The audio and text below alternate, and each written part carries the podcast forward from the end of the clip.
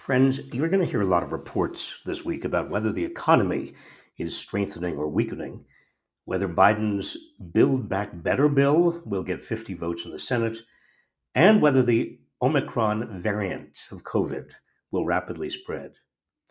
What you're not going to hear enough about is how closely these three questions are related to each other and to the strength of our system as a whole. Economics, politics, and public health are often treated as separate topics, each with their own reporters, editors, experts, researchers, analysts. But if we have learned anything over the past 21 months of crisis, it's that the three are intimately connected. And in many respects, it looks like we are on a precipice very similar to the one we were on 21 months ago. It's impossible to know where the economy is heading without knowing where the pandemic is heading, because the pandemic continues to dictate economic activity in the United States and around the world. We don't yet know enough about the Omicron variant to know what it will do, but it's already affecting the economy as people delay travel plans, purchases, and events. It's impossible to know where the Omicron variant is heading without assessing the strength and agility of our public health system. Because that system, from the Centers for, for Disease Control down to local hospitals, will determine how well we contain it and other variants to come. It's impossible to assess the strength of our public health system without understanding the capacity of the government, the White House, governors, and our other political institutions to get the public fully vaccinated and tested, to wear masks, quarantine, and take other precautions, to contact, trace, and also to create incentives for the private sector to develop better vaccines and tests. In other words, our well being depends on the capacity of a of an interlocking economic, public health, and political system. The problem is that overall system is especially weak right now because it's riddled with distrust. Not only are we deeply split as a nation, but too many of those with power and wealth have used the last 21 perilous months to siphon off whatever they could from everybody else, further eroding trust in all institutions, further weakening our social fabric. American corporations have scored record profits, but instead of lowering prices, they've been using the specter of inflation to jack up their prices. They're also using their profits to mount one of history's biggest lobbying campaigns against Biden's social and climate policies. And despite promises to the contrary, they have resumed funding the eight senators and 139 representatives who refused to certify Biden's victory.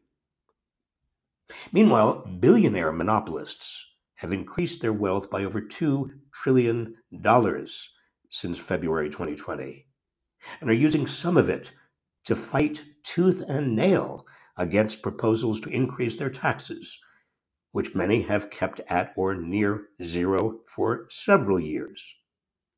Wall Street's too big to fail banks have been using record low interest rates and indirect Fed subsidies to return to their old gambling ways. Healthcare has become even less efficient and more costly. Private equity and hedge fund managers have used the last 21 months to buy up more hospitals and healthcare facilities, turning them into profit centers or even high end condominiums. Big Pharma has been using its skyrocketing profits to lobby against allowing Medicare to reduce the prices of prescription drugs. Republican politicians have accepted these bribes. Too many Democratic politicians have as well. At the same time, Republican politicians have cowered before Trump's big lie. And right wing political operatives, producers, and media personalities have used the last 21 months to get richer by exploiting America's fear, uncertainty, and paranoia, all of which have diminished trust and weakened the system's capacity to achieve the common good. The reports you're going to hear this week about the economy, Biden's Build Back Better bill, and the Omicron variant will all be, for these reasons, slightly beside the point because they don't address the large underlying problem that our system has become more enfeebled over the last 21 months because it has been exploited. Wars, depressions, and other national catastrophes sometimes strengthen a society by enabling people to recognize their common interest. And that was America's experience after the Great Depression and World War II. Yet the crisis we have been through since February 2020 seems not to have strengthened us, but to have debilitated us as a society. Now, as many of you know, I'm a great believer in the resilience of America. And I continue to have faith in our remarkable capacity to remedy what is wrong and emerge stronger. Although the record of the past 21 months is profoundly disappointing, I still feel confident that the common good will prevail.